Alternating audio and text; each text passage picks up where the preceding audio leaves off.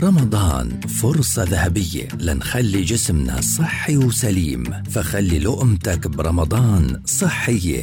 لقمة رمضانية. برنامج بتقدم لنا فيه أخصائية التغذية آية الفار. نصيحة صحية ذهبية في كل بودكاست. لقمة رمضانية يأتيكم خلال شهر رمضان في مثل هذا الموعد عبر أجيال.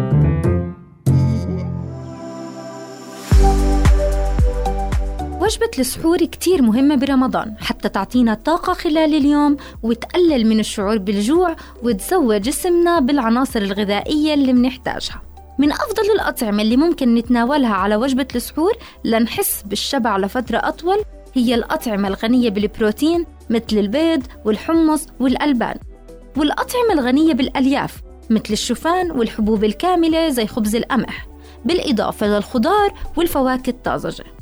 بالمقابل بننصح بتجنب أو تقليل خيارات السحور اللي ممكن تزيد من شعورنا بالجوع والعطش أثناء الصيام مثل الأطعمة المالحة، الأطعمة الدسمة، الغنية بالدهون والغنية بالسكريات والحلويات. تابعونا خلال شهر الخير والعبادة والصحة للمزيد من النصائح والاستشارات التغذوية والصحية.